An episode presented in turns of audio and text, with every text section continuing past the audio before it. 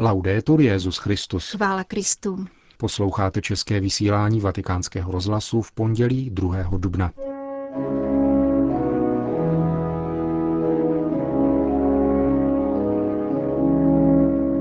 Benedikt XVI. přijal na zvláštní audienci delegaci pěti tisíc mladých lidí z Madridu.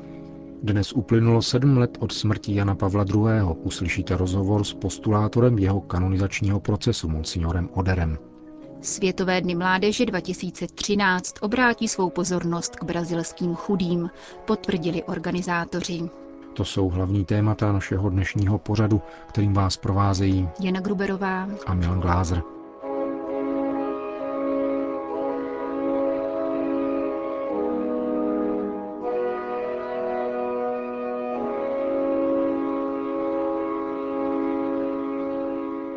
Zprávy vatikánského rozhlasu. Vatikán. Kristus potřebuje každého z vás po svém boku, aby rozšířil a vystavil své království lásky. Řekl dnes v poledne svatý otec pěti tisícům mladých lidí z madridské diecéze, kteří mu přišli poděkovat za jeho apoštolskou cestu na Světové dny mládeže v srpnu loňského roku. Mládež doprovázel arcibiskup španělského hlavního města, kardinál Antonio Maria Rouco Varela. Benedikt XVI. poukázal na víru a radost mladých lidí při Světových dnech mládeže, které jsou výmluvným znamením skříšeného Krista. Tato setkání je však možno chápat pouze ve světle Ducha Svatého, přítomného v církvi, zdůraznil svatý otec a vyzval mladé lidi, aby spolupracovali bezvýhradně na božím díle.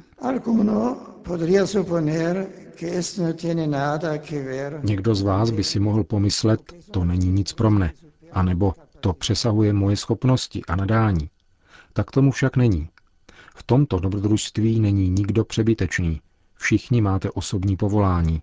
Stejně jako první Kristovi apoštolové buďte i vy misionáři ve vašich rodinách, mezi přáteli a známými, ve škole i na pracovišti, při práci pro chudé a nemocné. Hovořte o boží lásce jednoduše, bez komplexů a bez obav.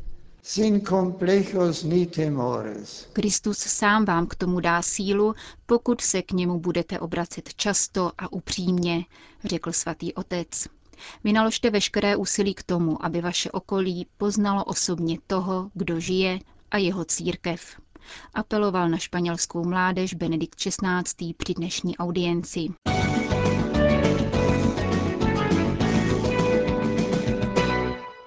Tisková konference předsedy Papežské rady pro lajky kardinála Stanislava Rilka dnes zakončila čtyřdenní mezinárodní setkání organizátorů příštích brazilských světových dnů mládeže. Sešlo se na něm na 300 zástupců z 95 zemí a 45 církevních hnutí, včetně organizačních výborů z Madridu a Rio de Janeiro. Analýza madridských světových dní, seznámení s brazilskou církví, pastorace a formace mládeže patřily k hlavním tématům konference, s jejímž průběhem v tiskovém středisku svatého stolce seznámili novináře kromě kardinála Rilka rovněž monsignor Orani Joao Tempesta, arcibiskup Ria de Janeiro a předseda Komise pro mládež při brazilské biskupské konferenci monsignor Eduardo Pinheiro da Silva. Světové dny mládeže 2013 obrátí svou pozornost k brazilským chudým a potřebným, potvrdili jejich organizátoři. Jedno ze zastavení křížové cesty by mělo být situováno do velkoměstských favelas, říká pro vatikánský rozhlas kardinál Rilko. Křížová cesta měla na mladé lidi velký účinek již při světovém setkání v Paříži. Tehdy vše začalo nějak anonymně, ale v příštích letech jsme zjistili, že mládež křížovou cestu velmi dobře akceptuje. Nyní bychom ji chtěli zasadit do kontextu života v Latinské Americe. Zamýšlíme proto situovat jedno zastavení v chudinské čtvrti Ria, například páté zastavení, kde Šimon Kyrenský pomáhá Ježíšovi nést kříž. Příprava příštích světových dní mládeže bude od brazilské církve vyžadovat značné organizační úsilí a práci 60 tisíc dobrovolníků. Dosud se jich přihlásilo již 17 tisíc. Přípravný výbor již vybral logo setkání a hledá vhodný nápěv k hymně ze 180 předložených návrhů. Organizátoři však hledí ještě dále do budoucnosti a přemýšlejí o africkém kontinentu jako následném hostitelském regionu. Konference di vescovi dell'Africa Afričtí biskupové jsou velmi rozhodní a také velmi hrdí na to, že by se jednou světové dny mládeže mohly konat v jejich oblasti. První krok k tomu byl učiněn již před několika lety, kdy africkými diecézemi putoval kříž světových dní mládeže. Hledáme vhodné místo k uskutečnění obdobné události z hlediska bezpečnosti, komunikace, zdravotnického zabezpečení. Jsme rozhodnuti jít dále po této cestě, neboť Afrika by si něco takového rozhodně zasloužila. Čas k tomu dozrál. Předeslal kardinál Rilko na dnešní tiskové konferenci o Světových dnech mládeže. Vatikán. Skutečnost, že kubánské státní úřady včas zareagovaly na žádost svatého otce a vyhlásili již nadcházející Velký pátek dnem pracovního volna, je zajisté velice pozitivní, prohlásil vatikánský tiskový mluvčí otec Federico Lombardi. Svatý stolec vyjadřuje přání, aby toto rozhodnutí Kubánské republiky přispělo k účasti na velkopátečních obřadech a k radostné oslavě velikonočních svátků, pokračoval otec Lombardy. Svatý stolec zároveň doufá, že návštěva Benedikta XVI. na Kubě bude i nadále přinášet plody ku prospěchu církve i celého kubánského národa. Pracovní volno o letošním Velkém pátku mimořádně schválila přímo kubánská vláda. Definitivní rozhodnutí o trvalém zanesení tohoto dnu do seznamu volných dní přísluší kompetentním státním orgánům. Obdobným způsobem vyhlásil v prosinci 1997 tehdejší kubánský prezident Fidel Castro státním svátkem Boží hod Vánoční. Tento krok předcházel návštěvě blahoslaveného Jana Pavla II. na ostrově v lednu 1998 a později získal s tvrzením kubánských úřadů trvalou platnost. Vatikán. Před sedmi lety odešel na věčnost papež Jan Pavel II., který byl papežem Benediktem XVI. beatifikován v loni 1. května o svátku božího milosrdenství za účasti více než jednoho milionu věřících. Beatifikační proces tak přešel do druhé, kanonizační fáze. Jejímž promotorem je nadále monsignor Slavomír Oder, který vatikánskému rozhlasu při této příležitosti řekl.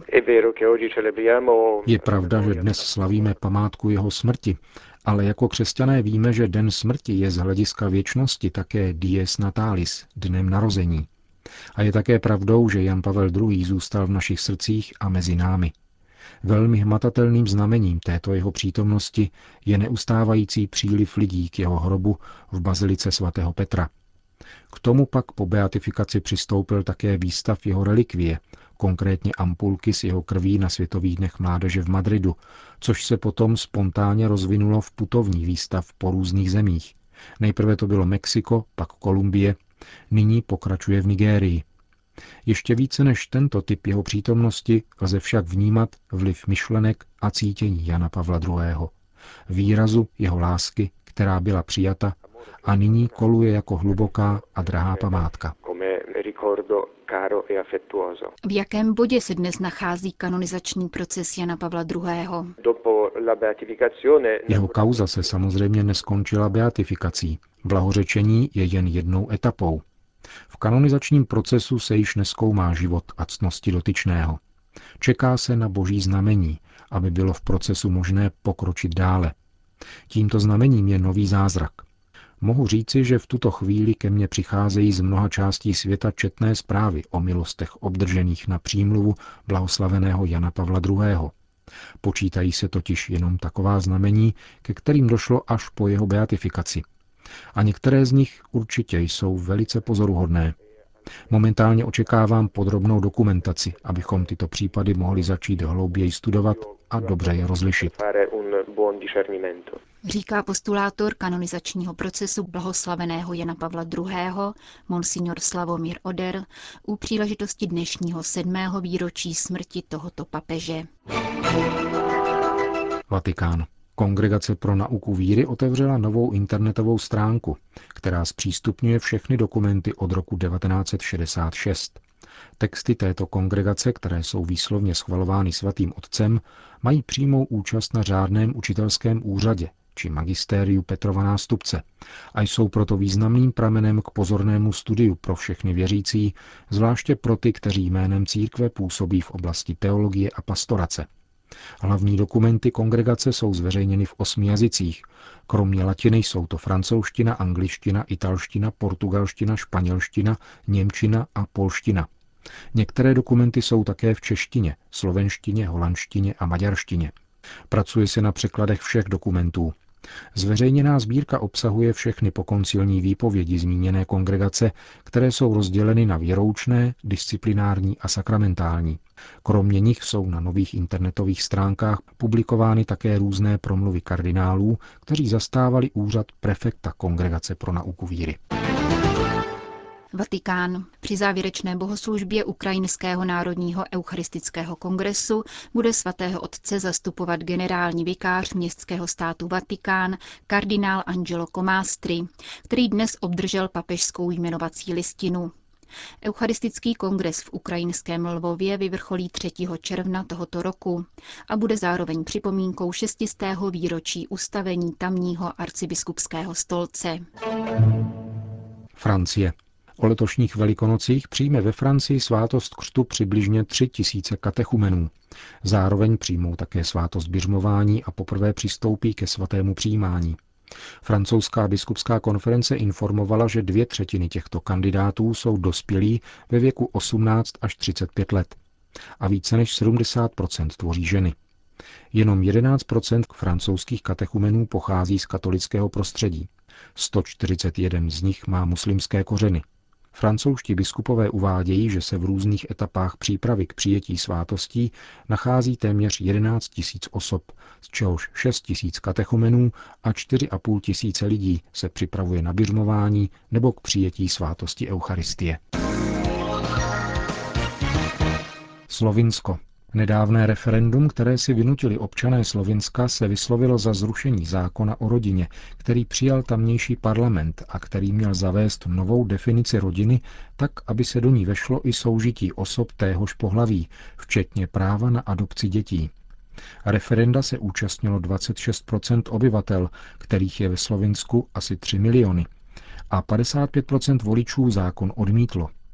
Zákon byl odhlasován slovinským parlamentem loni a postavili se proti němu především věřící, kteří si peticí podepsanou 50 tisíci lidmi vynutili uspořádání referenda.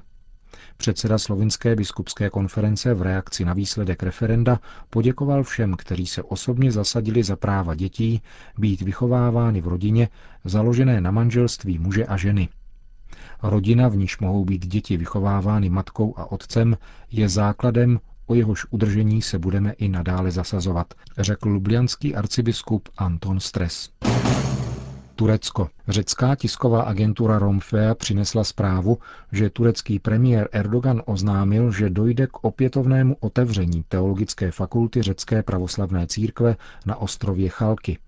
Zprávu převzala také italská katolická agentura a uvádí, že turecký premiér se takto vyslovil během neformálního setkání s americkým prezidentem Obamou na samitu o jaderné bezpečnosti, který se konal v minulých dnech v Soulu. Americký prezident v této souvislosti vyslovil uznání tureckému premiérovi za přínos k obraně náboženských menšin. Minulý pátek pak tuto zprávu potvrdila další řecká agentura Amen, referující o setkání ekumenického patriarchy s bývalým řeckým premiérem Papandreouem, nynějším předsedou socialistické internacionály. Bartoloměj I. při té příležitosti agentuře potvrdil, že několik zbývajících překážek otevření fakulty odstraní revize turecké ústavy, která by měla být dokončena do konce tohoto roku. Existuje tedy oprávněná naděje, že v roce 2013 bude moci dojít k otevření této jediné teologické fakulty řeckého pravoslaví v Turecku, která byla uzavřena v roce 1971 po rozhodnutí Tureckého ústavního soudu týkajícího se předpisů o soukromém školství. Tato fakulta řeckého pravoslaví byla založena v 19. století a studoval na ní mimo jiné i nynější ekumenický patriarcha Bartoloměj I. Konec zpráv.